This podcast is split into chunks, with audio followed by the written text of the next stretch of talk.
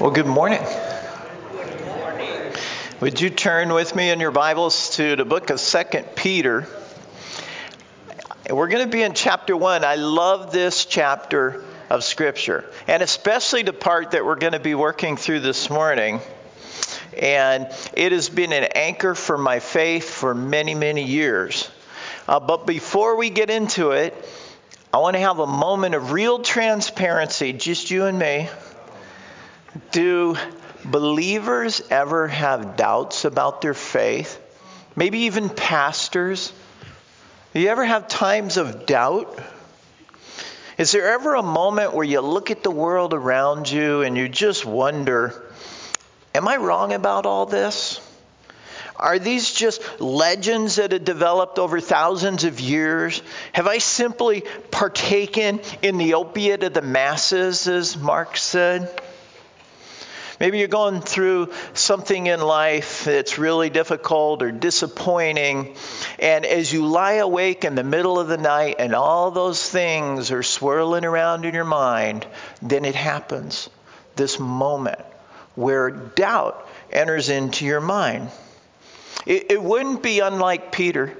He steps out of the boat in faith, and he has his eyes fixed on the Lord, and then the reality of the wind blowing on his face and the waves slapping up against his legs, he has a moment of doubt. Or Sarah, who was walking faithfully alongside her husband Abraham, but then God tells her something that was almost too difficult to believe. He said, at 90 years old, you're going to have a baby. And what did she do? In a moment of doubt, she laughed. She laughed, and God heard her. So do men and women of faith ever have moments of doubt? Do men and women of valor ever experience fear? Yeah, certainly. Valor wouldn't be valor without fear. And faith wouldn't be faith without the real possibility and even reality of doubt. And so, what do you do when you have a moment of doubt? How do you handle that? For me, I go back to two unshakable truths. One of those is the complexity of life, and another is prophecy in Scripture. Those two things for me. I kind of think analytically. I'm like a, engineering mind, and those two things just really settle my heart. And we talked a little bit about the complexity of life last Sunday, I believe it was. The fact that the human brain has more than 1 billion neurons, each one forming more than 1,000 connections, so you end up with over 1 trillion connections in the human brain. And it has a storage capacity of 2.5 petabytes or 3 million hours of recorded television, 342 years of TV that your brain can store. I mean, it's incredible, and that's just the brain. The DNA and the cells of your body have a data storage capacity equal to 150 zettabytes. That's 150 with 21 zeros after it. Here's some perspective. It's 15 times the national debt in dollars. That's a lot. If you took every server, hard drive, laptop, iPad, cell phone, and flash drive in the world, you could take all of that data and store it within your brain, the DNA in your brain, 15 times over. You have greater storage capacity than 15 times the world's storage, data storage. It's incredible. And on top of that, the cells that house this DNA, they're self-replicating and error-correcting. They are basically a masterpiece of nanotechnology. And that's just a small taste of the complexity of life. It boggles my mind. And I know for certain this did not happen by chance. I'll stake my life on it. This screams that we have a creator God. But another thing that I find totally convincing is the prophetic certainty of Scripture, apologetics and prophecy in Scripture, to me, when I'm having a moment of doubt, I go back to that, and it settles my soul. And that's what the text is focusing on this morning. And so the message title is this. It's Beyond a Reasonable Doubt. And we're going to look at 2 Peter chapter 1, verses 16 through 21, with two parts to the outline. First, we want to look at the historic reality in verses 16 through 18, and then the prophetic certainty in verses 19 through 21. So again, it's a pretty short text, so I want to read through it first, and then we'll begin working through it. So in verse 16, Peter writes this to a persecuted church. He says, "We did not follow cleverly invented stories when we told you about the power and coming of our Lord Jesus Christ, but we were eyewitnesses of his majesty. For he received honor and glory from God the Father when the voice came to him from the majestic glory, saying, 'This is my Son, whom I love, with whom I am well pleased.' We ourselves heard this voice that came from heaven when we were with him on the sacred mountain. And we have the word of the prophets made more certain. And you will do well to pay attention to it as to a light shining in a dark place until the day dawns and the morning star rises in your hearts. Above all, you must understand that no prophecy of Scripture came about by the prophet's own interpretation. For prophecy never had its origin in the will of men, but men spoke from God as they were carried along by the Holy Spirit." So he touches on two points, and I want to look first at the historic reality in verses 16 through 18. I said a couple weeks ago that Christianity is not a mystical religion. It's built upon rational, historical, objective knowledge of God, both intellectual and experiential. We're going to look at the intellectual aspect of that this morning as we jump into our text. And Peter begins in verse 16 by saying, "We did not follow cleverly invented stories when we told you about the power and coming of our Lord Jesus Christ, but we were eyewitnesses of his majesty." And the Apostle John said something very similar in 1 John 1:1. He said, "That which was from the beginning, which we have heard, which we have seen with our eyes, which we have looked at and our hands have touched, this we proclaim concerning the word of life." And then in Acts chapter 4, verse 20, Peter and John together said this, "For we cannot help speaking about that which we have seen and heard." There's an emphasis on the fact that these men were eyewitnesses. And this that they have written, these are eyewitness accounts. They saw the events with their own eyes. There's one gospel writer who did not, and that's Luke. He didn't see it firsthand, but listen to what he writes in Luke chapter 1. He says, "Many have undertaken to draw up an account of the things that have been fulfilled among us, just as they were handed down to us by those who from the first were eyewitnesses and servants of the word. Therefore, since I myself have carefully investigated everything from the beginning, it seemed good to me to write an orderly account for you, most excellent Theophilus, so that you may know the certainty of the things that you have been taught." Even though Luke didn't see these things himself, he got the information firsthand from the eyewitnesses, and he recorded it so that we may know with certainty. So Peter starts out, he says, "We were eyewitnesses of his majesty." Think of some of the things that Peter saw. Imagine for a minute being Peter. It all began one day when Jesus said, "Come, follow me." He said, "And I will make you fishers of men." And at once they left their nets and they followed him. He had no idea of the things that his eyes would see. Just a few verses later, it says in Matthew 4, Jesus went through Galilee, teaching in their synagogues, preaching the good news of the kingdom, and healing every disease and sickness among the people. Everyone. News about him spread all over Syria, and people brought to him all who were ill with various diseases, those suffering with pain, the demon-possessed, those having seizures, and the paralyzed, and he healed them. Large crowds from Galilee and the Decapolis, Jerusalem, Judea, and the region across the Jordan followed him. Everybody was coming out to see this, and he was healing every kind of disease and sickness. And then one night, Peter and the other disciples were with Jesus crossing the Sea of Galilee by boat. And it says in Matthew 8, without warning, a furious storm came up on the lake so that the waves swept over the boat. But Jesus was sleeping. The disciples went and woke him and said, Lord, save us, we're going to drown. Now, mind you, these are seasoned sailors, fishermen, and they're freaking out at this storm that came up suddenly. Jesus replied, Oh, you of little faith, why are you so afraid? Then he got up and he rebuked the winds and the waves, and it was completely calm. The men were amazed and asked, What kind of man is this? Even the winds and the waves obey him. Peter saw that. He was in the boat. Again and again, he saw Jesus demonstrating power over the natural realm, creation.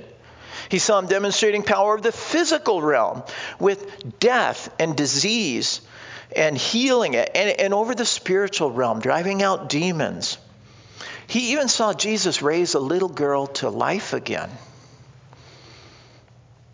He saw some remarkable, miraculous things. I heard about a woman who traveled a lot on business, and she didn't like flying, so she brought her Bible, and she was reading it, but the businessman next to her kind of smirked at her and said, see, you got your Bible. Do you really believe all that? And she said, well, yes, sir, I do. He says, you even believe the miracles in there? Well, yes, it's a Bible, I do. He goes, so you really believe that Jonah was swallowed by a great whale and spit up again? She said, yes, I believe it. He said, well, how could he have survived all that time in the belly of a whale? And she said, well, I don't know, but when I get to heaven, I'm going to ask him. And he says, well, what if he isn't in heaven? And she said, well, then you can ask him.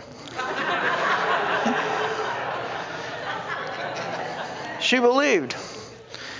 Jesus affirmed the account of Jonah. It wasn't just a fish story. He said, just as Jonah was 3 days in the belly of the whale, so the Son of Man will be 3 days in the heart of the earth. It was pointing forward to Jesus. But there's another event that Peter speaks of specifically in our text, something else that he saw. It says in verse 17, for he received honor and glory from God the Father when the voice came to him from the majestic glory, saying, this is my Son whom I love, with whom I am well pleased. Peter writes, we ourselves heard this voice that came from heaven when we were with him on this sacred mountain. So the account that's being described here is the transfiguration of Jesus.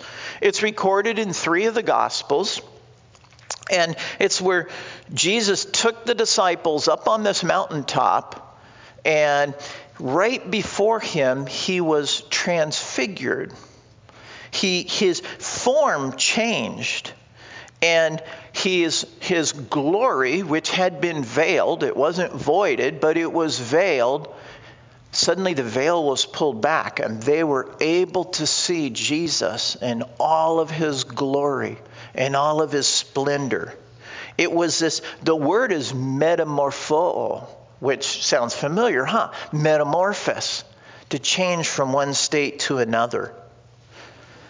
And so Jesus was God in human flesh, but they hadn't seen much of his true glory. They saw some of the works he did, but now that veil was pulled back and they saw this themselves. In Matthew 17, it says, there he was transfigured before him. His face shone like the sun and his clothes became as white as the light. Just then there appeared before them Moses and Elijah talking with Jesus. Peter said to Jesus, Lord, it is good to be here. Now, Peter was totally one of the disciples. It's good that we are here. And he's just so enamored by what's happening. He doesn't even know what to do.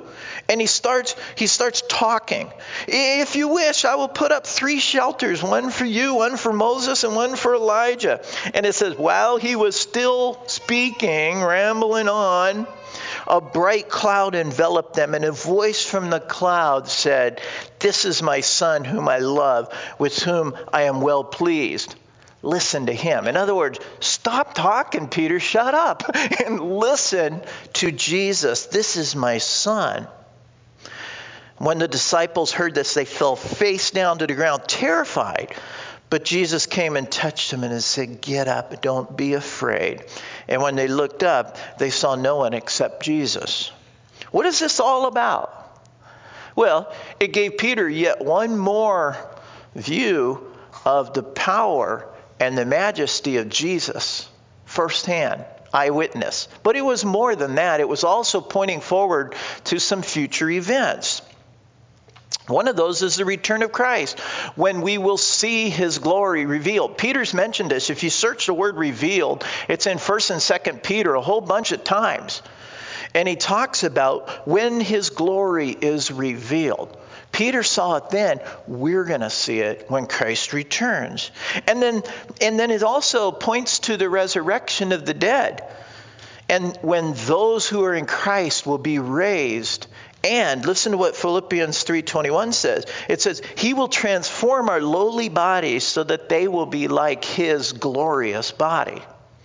We'll be transformed, metamorphosed. These bodies, broken bodies with our aches and pains and our propensity to sin, our brokenness, it'll be gone. And we will be like Jesus. We'll have a glorified body. Won't that be awesome?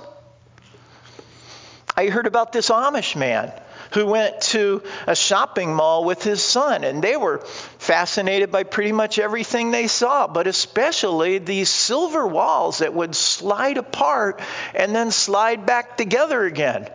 And his son said, "Father, what is that?" And the Amish man says, "Son, I know not what it is." And they just watched it with, marvel. And then an elderly lady rolled up in a wheelchair, and she pushed the button, and the silver walls slid open. And she went inside to a little room, and the walls closed again. And then these numbers counted up and came back down again. And as they watched, all bright-eyed, the silver walls opened up again, and a 24-year-old beautiful woman stepped out. The man says to his son, "Quick, go get your mother." He thought he'd seen some kind of metamorphosis right there. We will be changed. We will be like Jesus Christ in his glorified body. And so Peter got to see a little taste of what this would be like. We haven't seen it yet, but Peter recorded it as an eyewitness. So why does he talk about it here? Why do you suppose he brings up this account? Well, notice how it ties into what he just spoke of. He's talking about Jesus' power and his glory. And if you just look back at verse 3 of 2 Peter chapter 1, it says his divine power has given us, you and me, believers, it's given us everything we need for life and godliness through our knowledge of him who called us by his own glory and goodness. Peter saw that divine power that he speaks of. And then in verse 4, he says, he has given us his very great and precious promises so that through them you may participate in his divine nature. Peter saw his divine nature. It allows him to write about this firsthand. And that's what's behind his words in verse 16 when he said, we didn't follow cleverly invented stories when we told you about the power and coming of our Lord Jesus Christ, but we were eyewitnesses to his majesty. He saw the power and the glory of Jesus, and that's what he's writing about. The Bible contains accurate historical eyewitness accounts. Now, someone might say, well, yeah, Paul, but these guys could have written anything they wanted. They could have just claimed that this happened. That doesn't make their testimony true. And even if what they wrote was true, That was 2,000 years ago. It could have changed. It could have been embellished like a big fish story that just keeps getting bigger and more magnificent as time goes by. So the skeptic would then raise two questions. Number one, were the accounts accurate to begin with? And were they embellished or exaggerated over time? They're good questions. Were they accurate to begin with? Well, first of all, know that those writers had no reason at all for writing a fictitious account. I'm behind again. Barely into it. They had no reason for writing a fictitious account. They weren't searching for fame or fortune. In fact, almost every one of those gospel writers would end up being brutally tortured and killed for their testimony of what they saw and what they heard. They weren't in it for the money. They weren't in it for the fame. They had no reason to write a fictitious account. Chuck Colson, before he was a Christian, he was well known for his role in the Watergate scandal. Remember that? He was a special counsel to President Nixon. And Chuck Colson later said this, "I know the resurrection is a fact, and Watergate proved it to me." How, he writes? Because 12 men testified they had seen Jesus raised from the dead, and they proclaimed that truth for 40 years, never once denying it. Everyone was beaten, tortured, stoned, and put in prison. They would not have endured that if it weren't true. He says Watergate embroiled 12 of the most powerful men in the world, and they couldn't even keep alive for 3 weeks. You're telling me 12 apostles could keep alive for 40 years? Absolutely impossible. They were beaten and tortured. They had no reason to give a fictitious account, and not one of them recanted. So for one, they had no reason to lie about it. But beyond that, there wasn't enough time between the events and the writing about the events for myths about Jesus to develop and grow. All of the accounts in the New Testament were written within about 50 years of when they actually occurred. There were still scores of eyewitnesses alive at the time as these accounts were being circulated. And if those were not true, they would have certainly stood up and said, "This is false. This didn't happen. This is baloney." But not even Jesus' opponents, not even the enemies of the gospel denied the things that happened. They didn't. In fact, they actually reinforced the account. So, for example, it's been about 20 years since the 9/11 situation, right? What if I wrote a book that said, "The Twin Towers in New York fell when a great earthquake hit the city"? What would happen? Millions of people would say, "You're nuts. That's not what happened. We were there. We saw it." There's still eyewitnesses around. So the same point, if somebody would have written several hundred years later, maybe they could have falsified it. Who was going to say that it didn't happen that way? But these accounts were in circulation very shortly after the actual event. So there was no time for a mythological Jesus to develop and spread. But what about the fact that they were written 2,000 years ago? Couldn't they have been exaggerated over that time? Some have alleged that the Bible is like a game of telephone where with this translation and then it was retranslated and a translation. And so the end result looks nothing like how it started.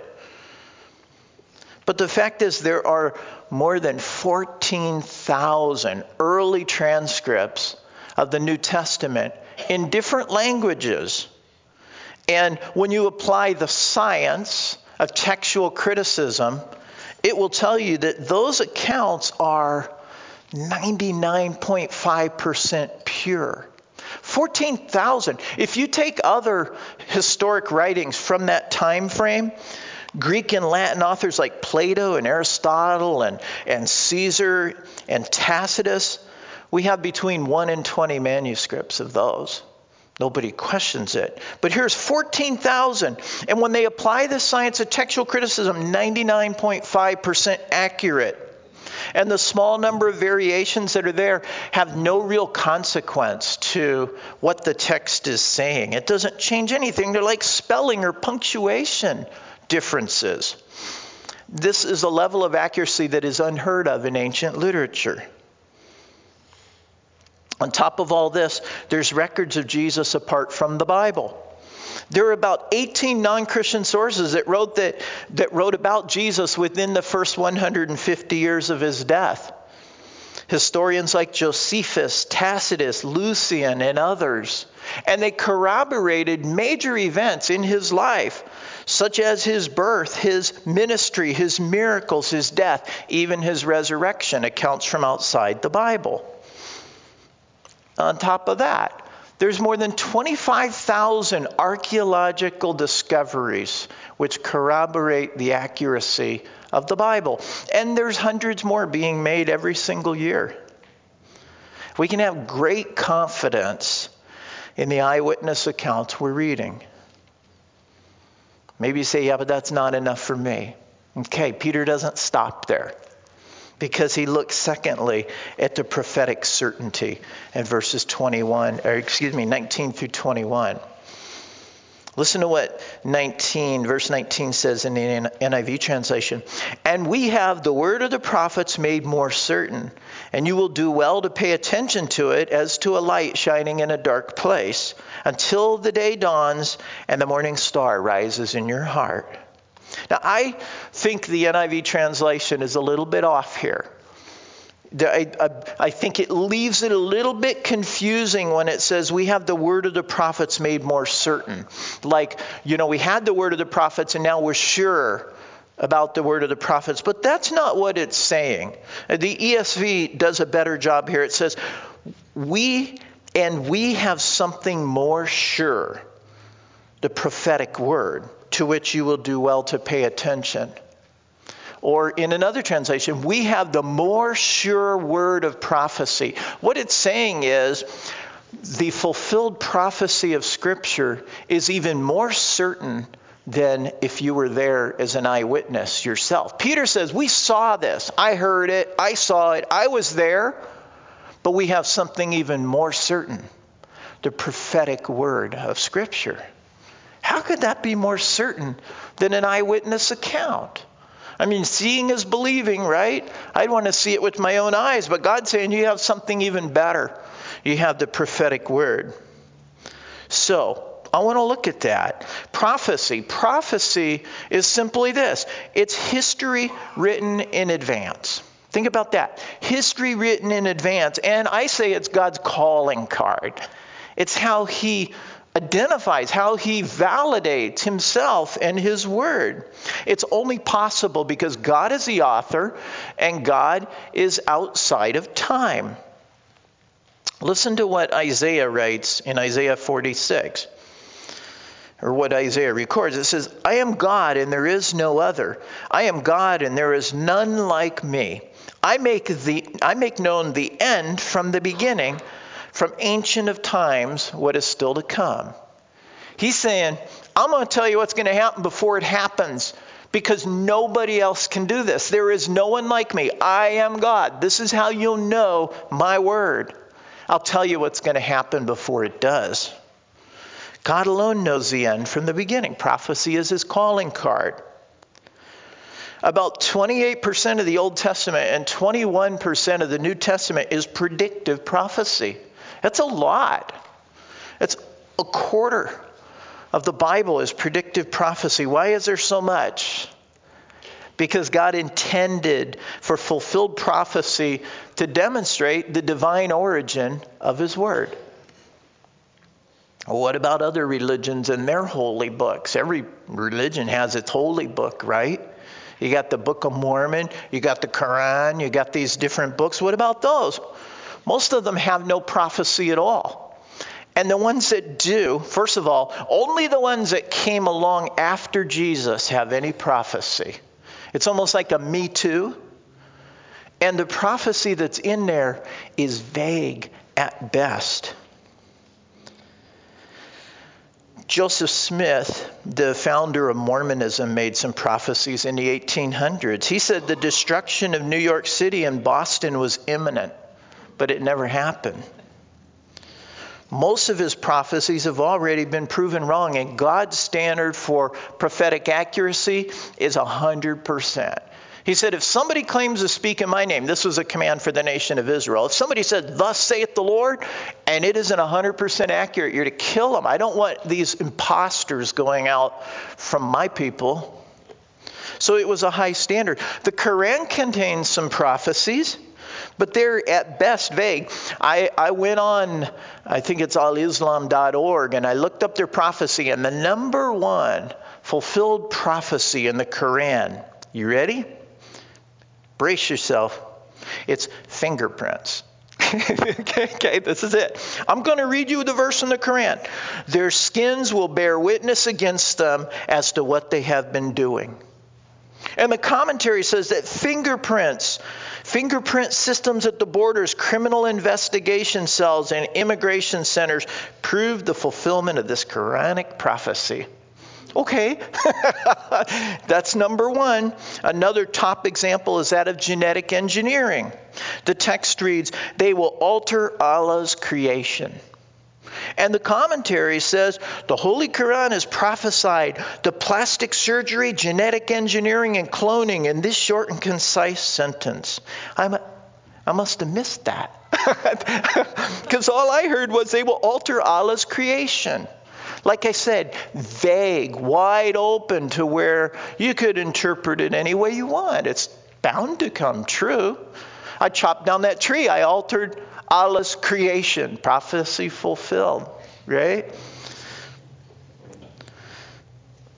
The little bit of prophecy in these other holy books really is vague. But by contrast, the prophecies in the Bible are detailed and they're specific. For instance, God prophesied that the Jews would be taken captive by Babylon in Jeremiah 25. And not only that, he said who would take them captive, how long they would be captive, and who would set them free. He gave the name of the man who would free them, Cyrus, 150 years before Cyrus was even born. That's not vague. That's very detailed and specific. We're going to look at more specifics in a minute, but look what verse 20 says. It says, above all, you must understand that no prophecy of Scripture came about by the prophet's own interpretation. For prophecy never had its origin in the will of man, but men spoke from God as they were carried along by the Holy Spirit. The prophets were actively involved in the writing of the prophecy, just like all of Scripture. You see in the Gospels the personality of the different writers, the technical details of Luke the doctor. You see their own personality, but it was God-breathed, God-inspired, God speaking through them so that the end result was exactly what he wanted. In fact, it says they were carried along by the Holy Spirit. That same phrase is used in Acts 27 when it speaks of a ship, a sailboat being driven along by the wind. So they put up their sail. God filled it. God inspired them. He inspired the words that came through the prophet. Sometimes the scripture writers, the prophets, they scratch their head going, what is this talking about? We saw this in 1 Peter chapter 1, in verses 10 and 11. You might just flip back there. Here's what it says, 1 Peter 1, 10 and 11. Concerning this salvation, the prophets who spoke of the grace that was to come to you searched intently and with the greatest care, trying to find out the time and the circumstances to which the Spirit of Christ in them was pointing when he predicted the sufferings of Christ and the glories that would follow. They didn't understand it. They were involved in writing this, but they didn't know exactly what it meant. It was God speaking through them. So why is prophecy so important? Why is 25% of the Bible filled with prophecy? And I think we don't talk about it enough. Why is it so important? Because God doesn't want us to mistake his word for some other writing, and he doesn't want us to mistake some other person as the Savior. He wants us to know this is his word, and Jesus is the Savior. It's estimated that over the ages, there have been some 2,000 men claiming to be Jesus, the Messiah. 2,000 men. Some of them have been in our own time. Charles Manson, David Koresh, Sun Yung Moon.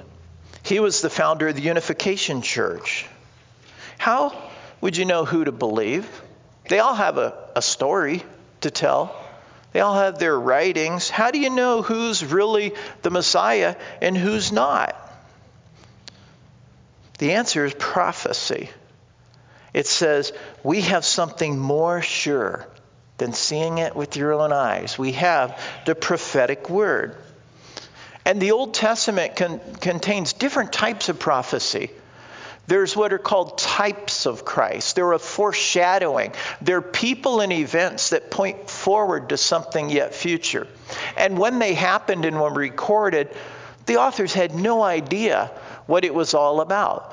Scripture is written by 40 writers on 3 different continents over 1,600 years. And it all fit together masterfully in a way that no writer could have ever intended or engineered. God did. He was the author. So there's these types, foreshadowings. They're throughout the Bible. They're in almost every book. And then there's the detailed specific prophecies of Christ. So here's an example of some of the types that we see. And once again, I'm behind.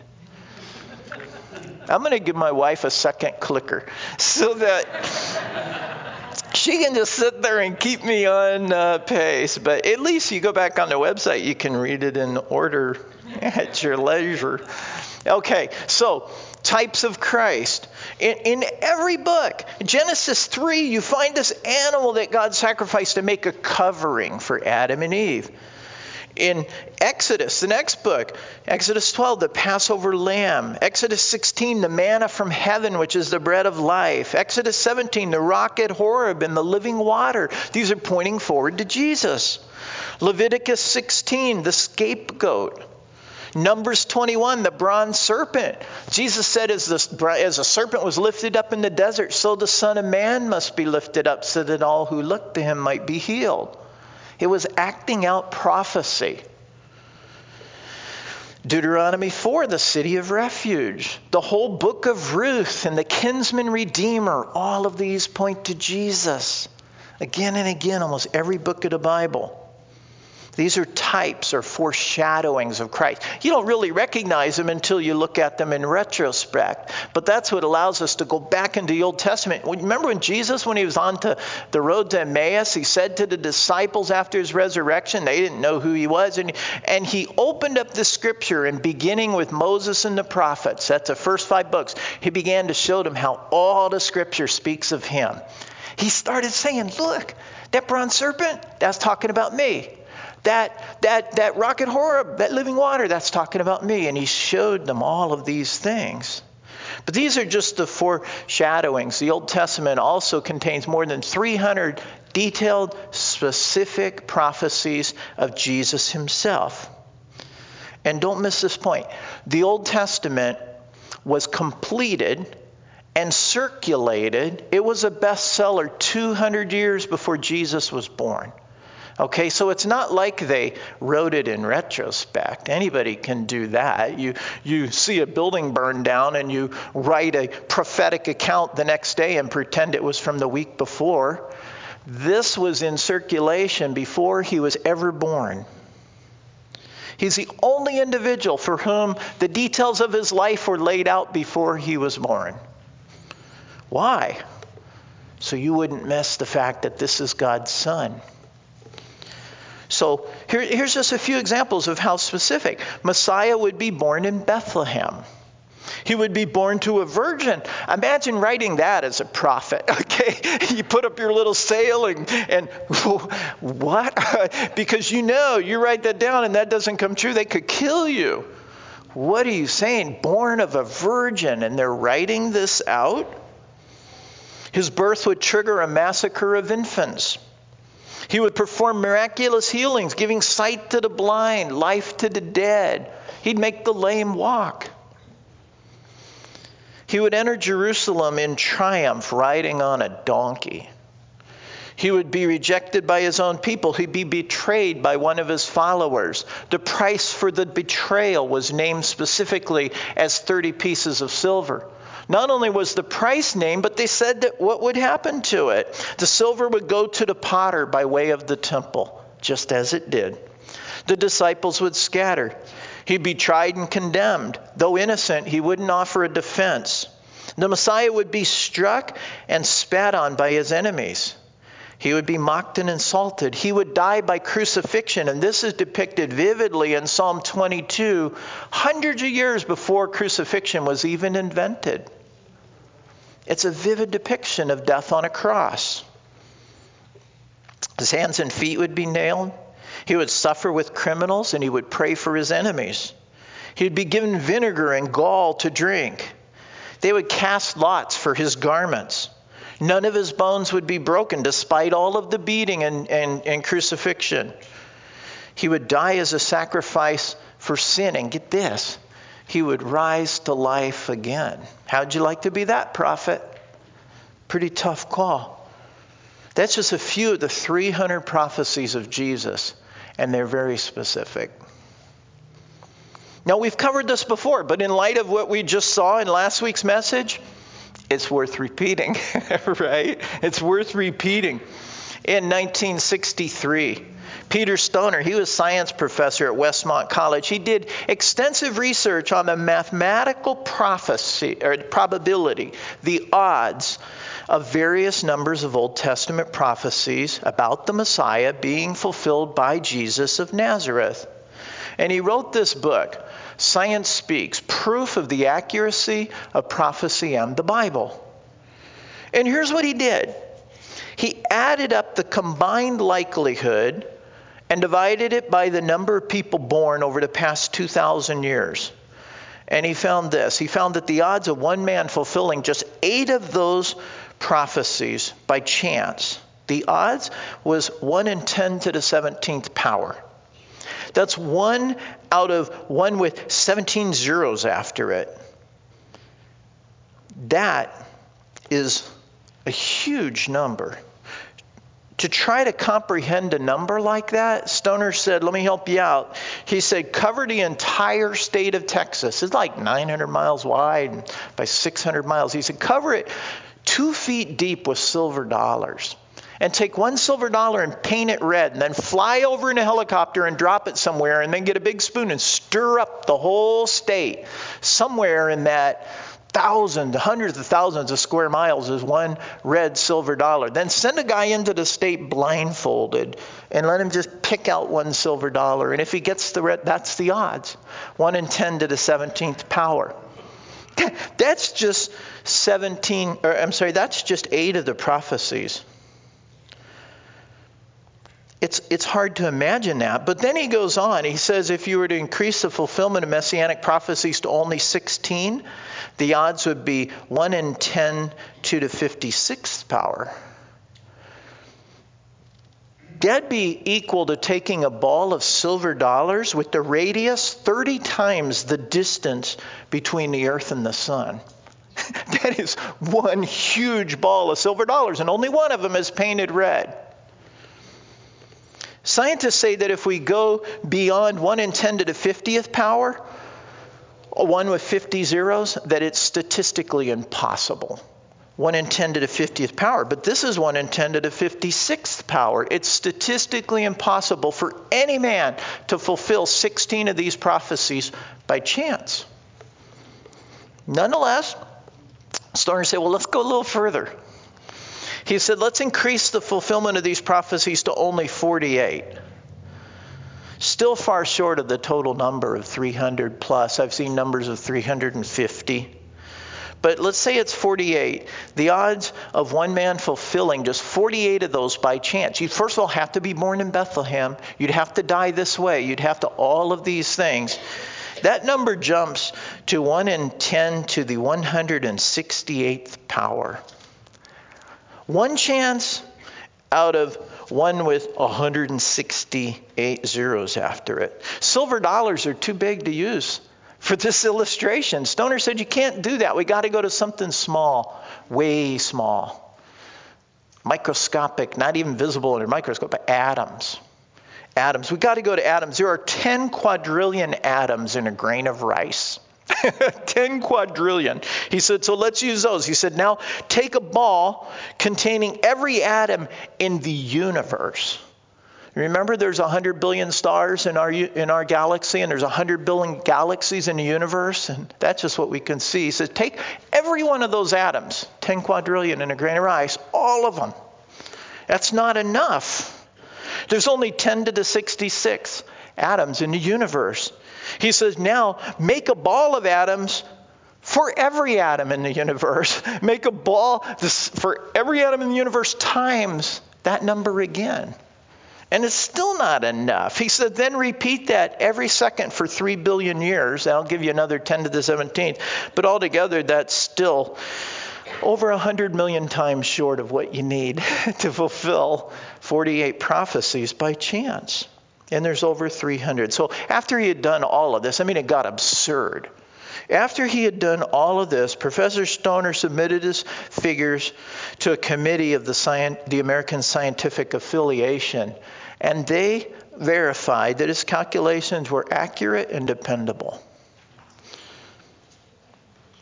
It's unbelievable. It's unbelievable. Now, I hear a phrase going around these days. You've probably heard it. Follow the science. Follow the science. Have you heard it? Especially in Illinois. I keep hearing it. We're going to follow the science.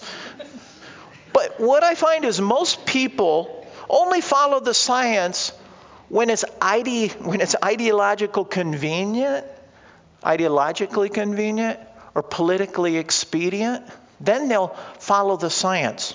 I don't hear it applied to things like the binary nature of gender.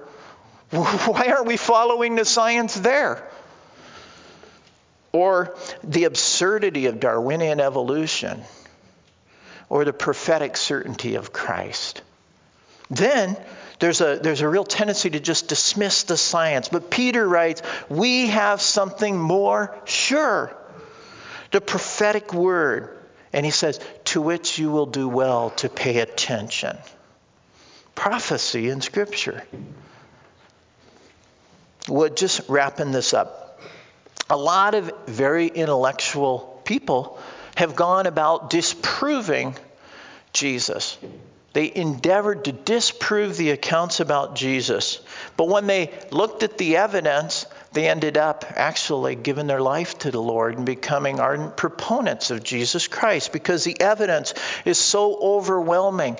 You'd have to just intentionally not look, or just intentionally distort what's there to not look at that. If you look at it objectively, you're going to come to the same conclusion as Frank Morrison, Malcolm Muggeridge, C.S. Lewis, Lee Strobel.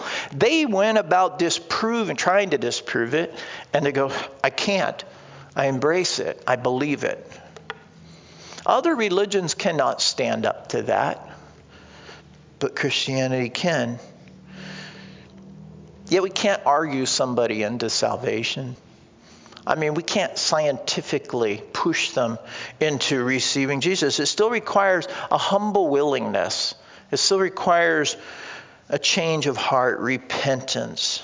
But we can break down the barriers to unbelief and open the door to the gospel. That's what apologetics does. So do I ever have a doubt about my own faith? Yeah, but it's rare, and it's only for a brief moment. It's usually one of those things in the middle of the night, and I question, and what do? I go back. I just look at the world around me, this amazing complexity, the reality of life and death, the prophetic certainty of Scripture, and that doubt just goes away. Well,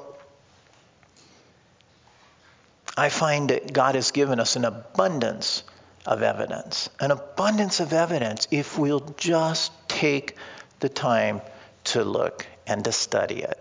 I say that the truth of the gospel and the eyewitness accounts, it is beyond a reasonable doubt. Amen? Would you pray with me?